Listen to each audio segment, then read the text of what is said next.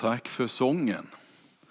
Det där med att starta med kort startsträcka, det är en specialitet i Sverige, både när det gäller vårt försvar och eh, det här. Det är så fantastiskt, den här spontaniteten som går att lösa liksom det mesta. Tack för sången som sagt och tack till alla er som kommer. Eh, jag blir så glad när jag vänder mig om under första sången och jag hör ett, ett sång, ett brus i församlingen. Och så ser jag att jag gick tillbaka och kollade, hur många är vi? Så jag lite försiktigt. Ja, då stod det 70 på den där räknaren som, som vi hade idag. Det tycker jag är roligt. Eh, det visar på att inte bara viruset på tillbakagång utan församlingen är på framgång dessutom. Eh, jag begär ju och förväntar mig inte att alla ska vara tillbaka för det, det kommer att dröja kanske ytterligare något. Men jag är så glad till er som är här. Och du som sitter hemma, du ska inte känna dig borta på något sätt. Utan jag vill räkna in dig också, om inte i de 70 så i alla fall brukar ni vara en 30-40 som sitter hemma och har kopplat upp er på olika sätt. Helt fantastiskt. Ja du, idag så ska vi läsa ur Kolosserbrevet har jag tänkt. Eh, och eh, det är några stycken i predikantskaran här som tycker att Kolosserbrevet är lite extra. Eh, och det är roligt att få göra för det är ett vackert brev. Och Paulus, när han skriver de här breven till de här som vi kan tänka oss lite mindre församlingar så är det ju inga små församlingar. Det är ju nystartade. Kristenheten har ju precis nått ut till daglig, det som vi kallar för Turkiet. Där Kolosse finns, e- Efes, Efesos finns, och flera stycken. Och några ligger på grekiska fastlandet, Thessalonike och ja, några stycken sådär.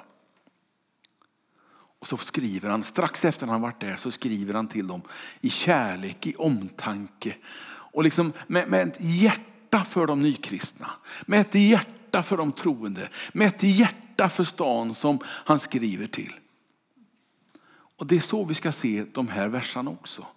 Det är liksom en kärleksförklaring och en önskan att de ska våga ta några små steg till. Inte bara hitta tron som är helt fantastisk för dem också. Utan orka gå ett steg till. Orka följa Jesus lite till. Kolosserbrevet 3. Verserna 12 till och med 15. Verserna 12 till och med 15.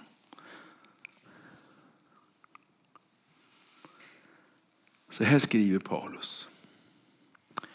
Klä er därför som Guds utvalda, heliga och älskade i innerlig barmhärtighet, godhet, ödmjukhet, mildhet och tålamod. Ha överseende med varandra och förlåt varandra. Om ni har något att anklaga någon för, så som Herren har förlåtit er, ska ni förlåta varandra. Och över allt detta så ska ni klä er i kärleken, bandet som förenar till fullkomlig enhet.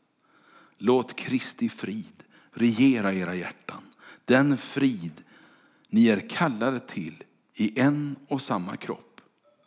Och var tacksamma. Paulus tilltal till församlingen i Kolosse är som jag sa fullt av kärlek. Och han, han, liksom, han vill bjuda på allt han har. Och ni är Guds heliga, ni är Guds utvalda. Och jag kan nästan se Paulus stå här bredvid mig och säga samma sak till er. Ni är Guds heliga. Ni är Guds utvalda. Ni är Guds älskade.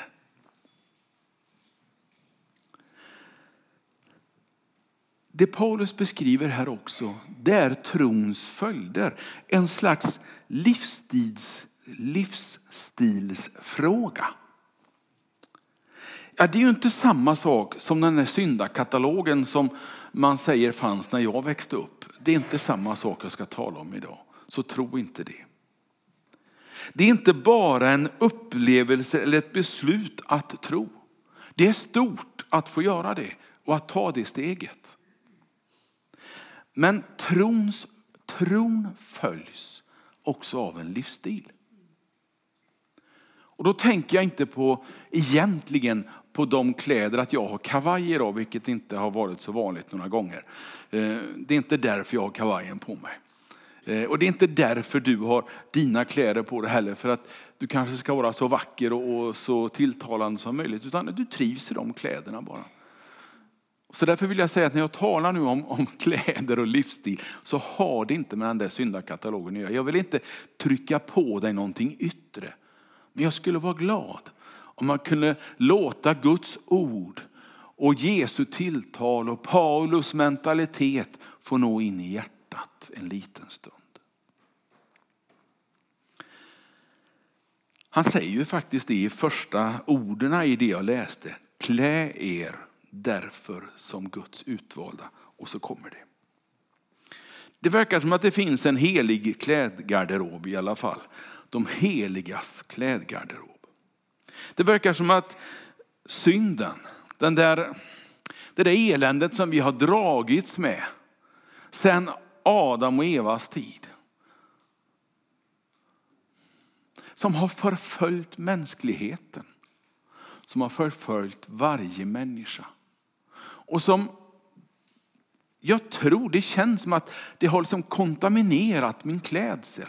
Mina, mitt sätt att vara har blivit påverkat av det här som har följt genom historiens gång. För de allra flesta är det ingenting vi väljer att göra fel. Eh, det är ingenting vi väljer när, när det blir tokigt. Men det verkar som att det följer med vår livsstil innan tron. Att den blir liksom påverkad av synden. I så stor del så romabrevet, Paulus undervisar romarna och säger att ja, ingen är utan synd. Alla har fått del, alla är kontaminerade utav synden.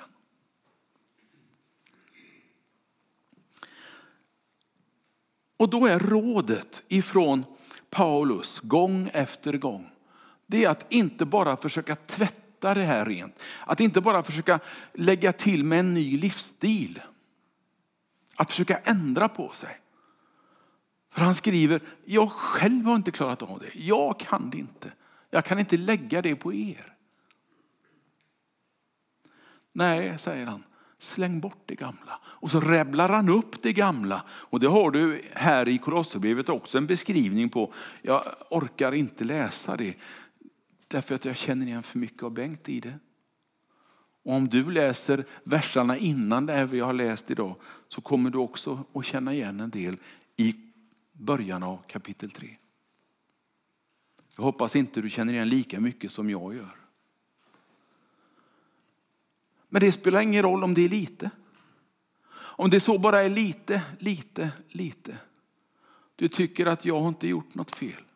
Jo, något fel har du gjort, det vågar jag lova dig. Åtminstone vi som har levt ett tag. De där små som är en trappa ner, de har inte hunnit med så mycket fel och misstag, eller hur? Den där lilla bebisen, nej jag tror inte heller att det är något fel. Men det, det kommer ju, det blir ju det. Och därför så rekommenderar Paulus här ett klädbyte helt enkelt. Bränn det gamla, gör dig av med det gamla, se det som förverkat, se det som bortblåst. Vänd dig till Herren, till Jesus Kristus i tro och få en ny livsstil. Få ett nytt mål, någonting att sträva efter, någonting att, att försöka tillsammans med Gud att nå.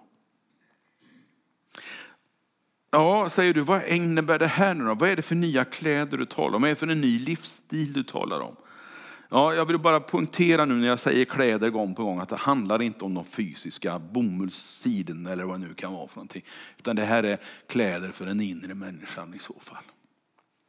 Men låt oss titta på det.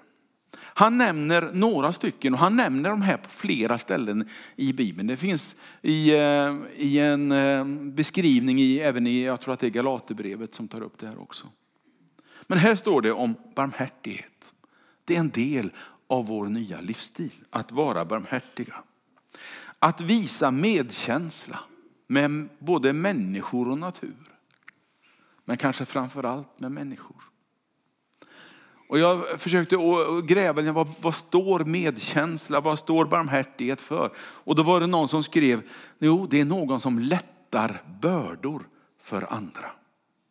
Det är att visa medkänsla, att visa barmhärtighet. Att inte lägga på fler bördor. Jag önskar inte att du ska uppleva det idag.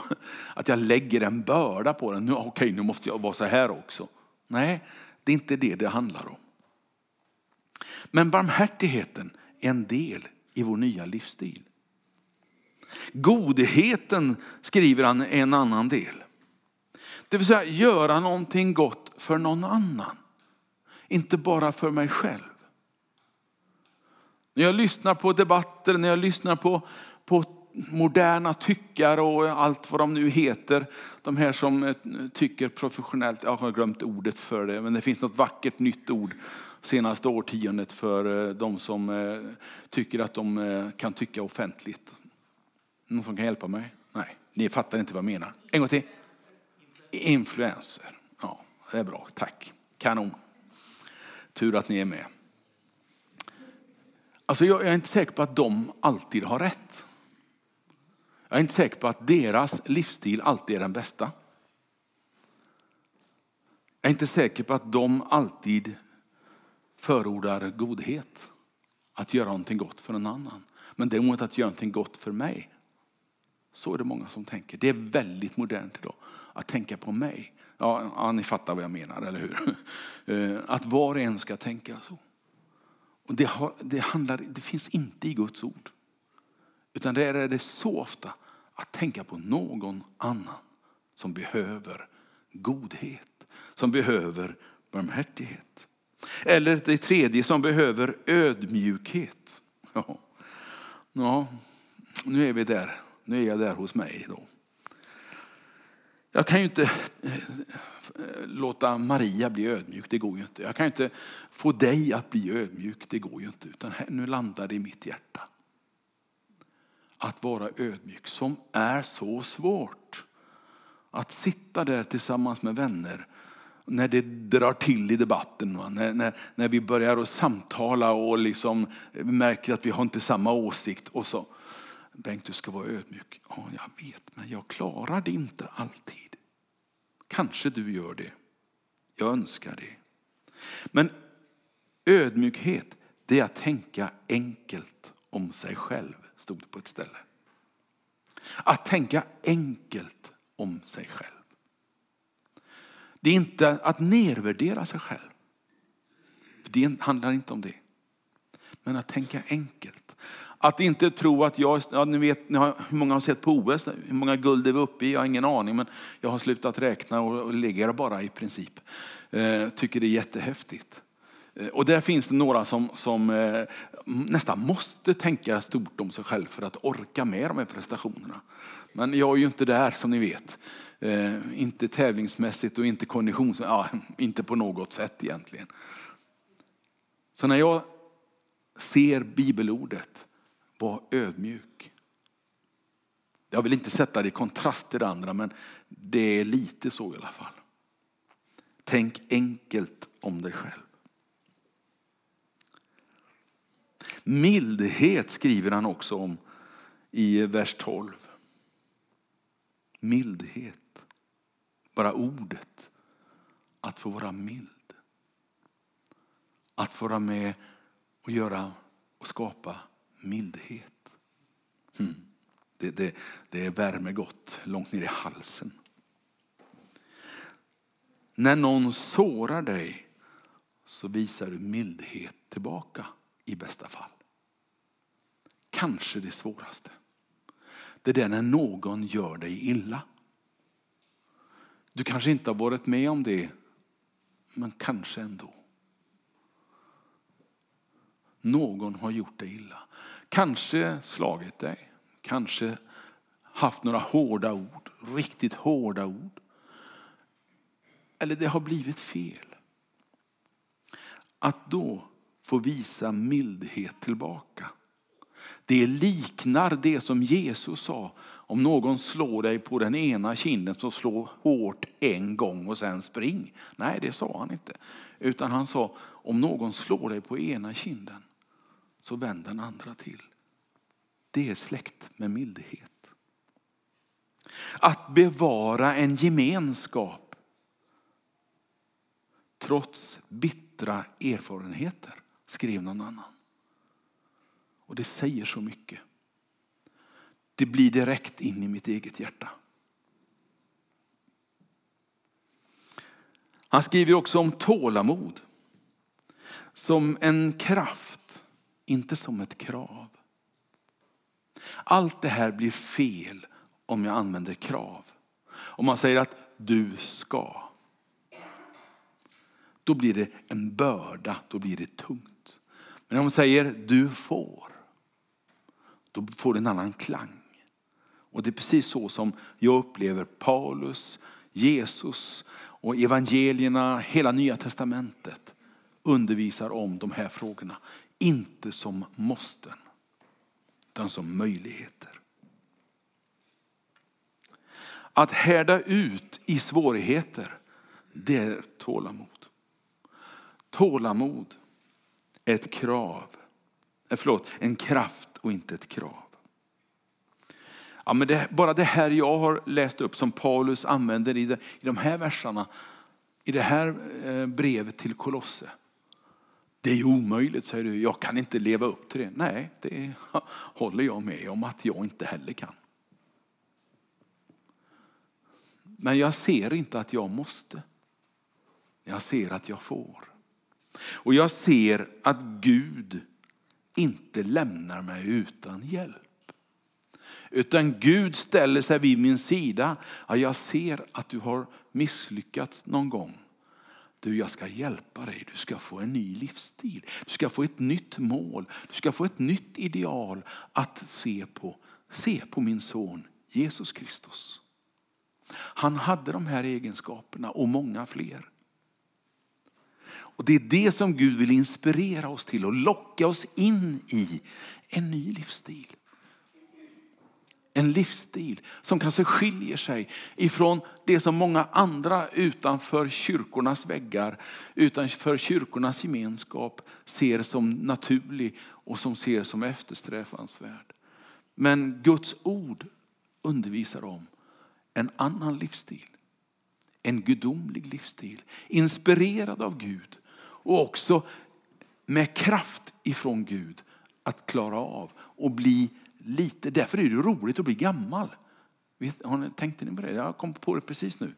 Det är ju roligt att snart bli pensionär, för då har jag hunnit att bli lite, ännu lite bättre. Jag kunde ju ha dött för två, tre år sedan. Då hade jag ju inte kunnat få bli det här lite bättre. Då hade det ju stannat där. ja, man kan le åt alltihopa. Men, men jag känner mig så privilegierad som får vara med ett liv och försöka att bli lite mer lik Jesus för varje dag, år, månad, ja när du vill.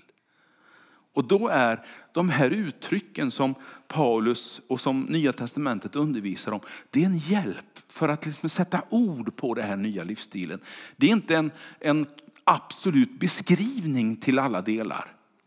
Utan det är mera att se som exempel. Sträva efter godhet. Ja, käre Gud, hjälp mig.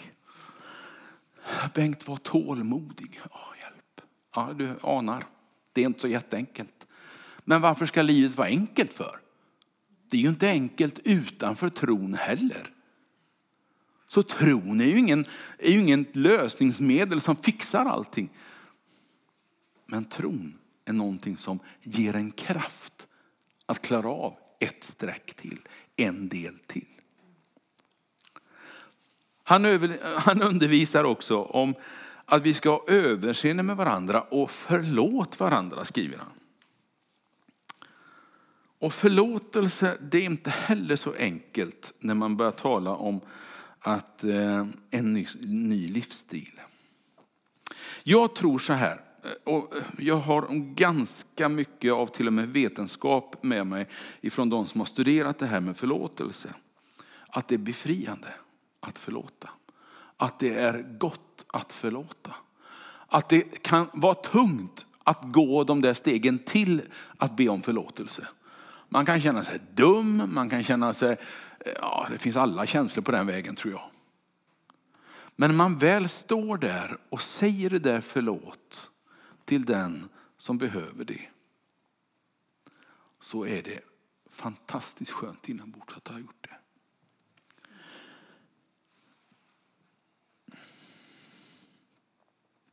det. Är till och med befriande innan människor ber om det. Om, om du be, säger förlåt mig, även om ingen har sagt att du behöver göra det. Om du själv inser det. Och det är en av de viktiga delarna faktiskt, att inse det själv. Att inte bara Maria kommer och säger Bengt, du behöver nog be om förlåtelse för eh, den och den. Oh, jag fattar ingenting. Det funkar inte att gå då och be om förlåtelse. Jag måste inse det. Jag måste förstå att jag har gjort någonting som inte är bra. Och ibland förstår jag det väldigt fort ska ni veta. Eh, och ibland kan det faktiskt ta lite tid. Ibland behöver jag gå hem och eh, höra ni vet, de där orden ifrån den jag lever tillsammans med. Eh, just det, jag behöver nog gå och be om förlåtelse. Och ibland så gör jag det också. Kanske jag har lärt mig lite där av livet i alla fall.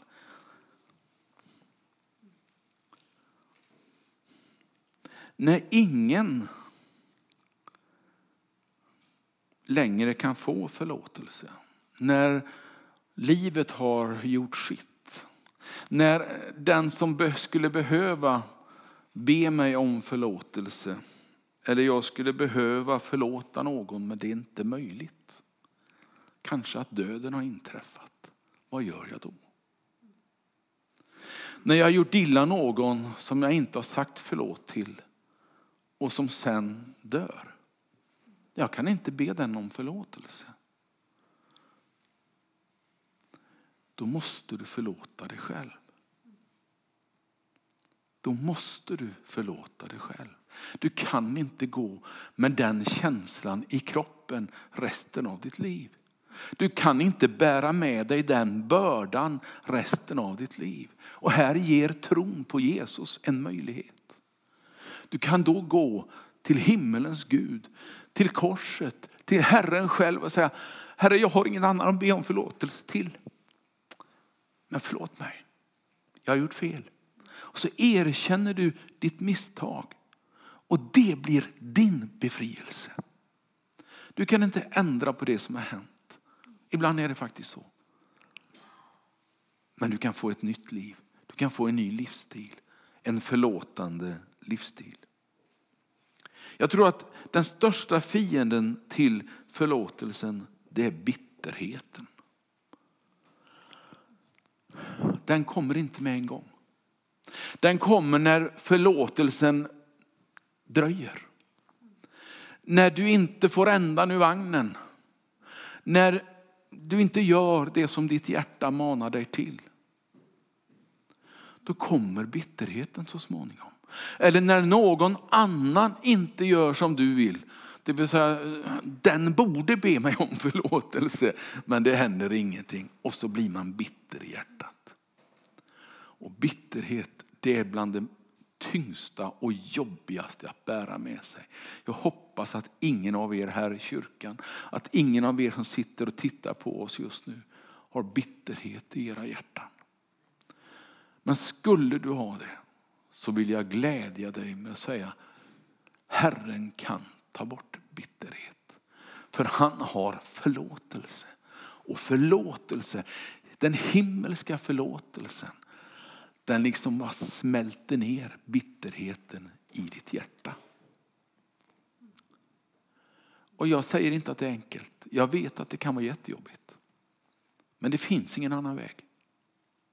Kanske du behöver hjälp av någon. Kanske du behöver en kompis som du eh, kan säga, du jag skulle behöva, kan inte du hänga med? Eller prata med någon och så hämta stöd från den och sen gå själv. För ingen ska behöva ha bitterhet inombords. Ingen i kyrkan. För vi har ju Herren. Vi har ju förkunnelsen i Nya Testamentet. Vi vet ju att vi inte ska behöva det.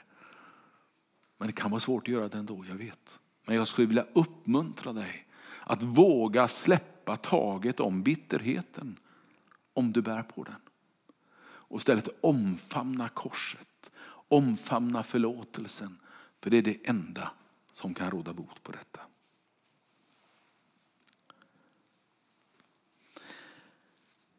Jag vill också närma mig kärleken, för det gör Paulus. Och jag försöker att göra som han i vers 14. Och över allt det här skriver han, över allt det här som jag nu har nämnt under några minuter, så ska ni klä er i kärleken. Bandet står det sen. Bandet som förenar till fullkomlig enhet. Ja, det är precis som att yes, jag hittade en grej som löser det här, som gör det lättare. Jag hittade kärleken, skriver han. Kärleken är liksom ytterplagget på något sätt. Som både höll kläderna på plats och också skyddade kläderna. Det var ytterplagget som for lite illa ibland möjligtvis. Men det skapar en harmoni i livsstilen, kärleken. Det hjälper att eh, älska varandra som Jesus har älskat oss. Då blir inte det här det jobbigaste i ditt liv. Utan då, jag ska inte säga att det går som en dans på rosor, för det, det, det, nej, det vill jag inte ens inbilla dig eller mig. Men det blir lite lättare.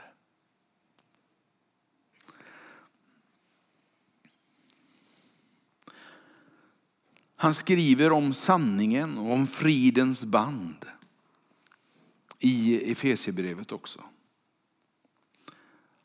Och det finns några sådana här ord som håller de andra tillsammans. Kärleken. Vad, vad skriver han i eh, Efesierbrevet 6 och 14? Tror du till och med vi har det på, på eh, väggen där. Ja. Stå alltså fasta med sanningen som bälte till och med står det. Runt höfterna och klädda i rättfärdighetens pansar sanningen som ett bälte som håller, då han talar om en rustning här, den eh, romerska soldatens rustning, där bältet liksom eh, på något sätt höll ihop hela rustningen så att han skulle kunna stå emot de brinnande pilarna. Det var den bilden han använde. Så sanningen är viktig. Och i Efesierbrevet 4 och 3 ska vi ta det också, när vi ändå är i farten. Gör allt ni kan för att bevara andens enhet genom fridens band. Och det är inte band runt en julklapp det här, utan det är eh, skärp skulle man kunna säga. Det, det är liksom det som håller ihop klädnaden. Sanningen, friden och kärleken. Och det är inte vilken frid som helst, utan det är hans frid. Jesus sa när han träffade lärjungarna och de var helt utom sig av saknad för sin mästare. Han hade dött, de hade begravt honom, det var kört. Och så står han där och vad säger han då? Hörrni, gaska upp er nu grabbar, det, det går inte att sitta här deppa, ni ska ju ut och vinna världen. När han säger, min frid ger jag er. Det är det han ger. Han har en frid som liksom övergår den vanliga eh, känsla av fred och frid. Jesus ger sanningen, freden och friden. Och när Jesus får ge dig kärleken, då blir de här klädnaderna, då blir den här livsstilen inte det svåraste.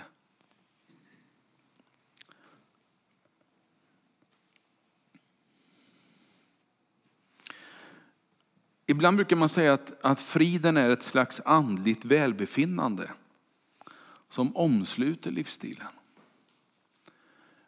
Ibland när man, man eh, ska fatta viktiga beslut i livet så säger man jag vill, jag vill känna frid när jag har fattat det beslutet. Och jag brukar sällan känna det med en gång. För jag brukar vara lite osäker. Och det har gått i arv till min dotter, så hon kan vara lika osäker hon ibland när man väl har fattat ett beslut. Men efter ett tag så kommer den där friden. Yes. Och för andra så, från det att man fattar beslutet så, så faller allt av. Det är lite olika. Men det finns en frid i Jesus Kristus.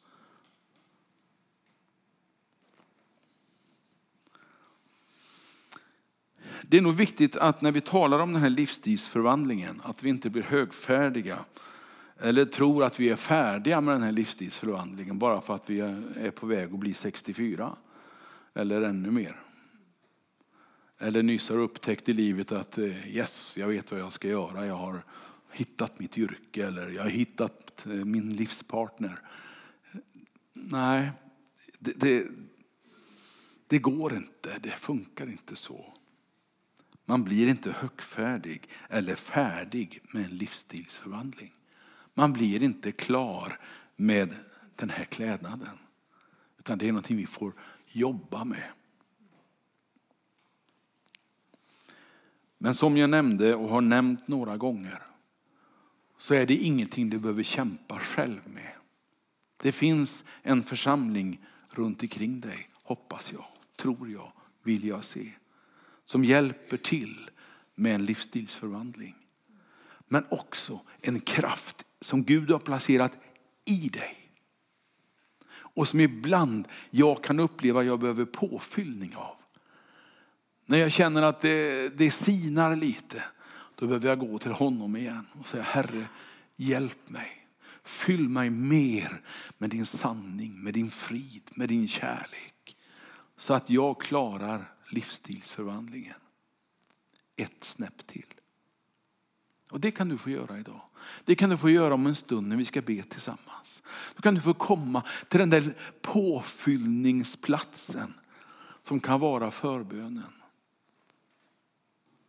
Som kan vara att få säga till Jesus, hjälp mig ett steg till. Herre, jag tackar dig för nåden att få eh, påminna om att du har någonting att ge för hela livet. Herre, att vi får eh, ha dig som föredöme. Vi får låta Nya Testamentets undervisning inspirera oss. Och att aldrig se oss själva som färdiga. Utan det är ett pågående verk. Och du är med. Du förgyller det med din närvaro och din frid. Amen.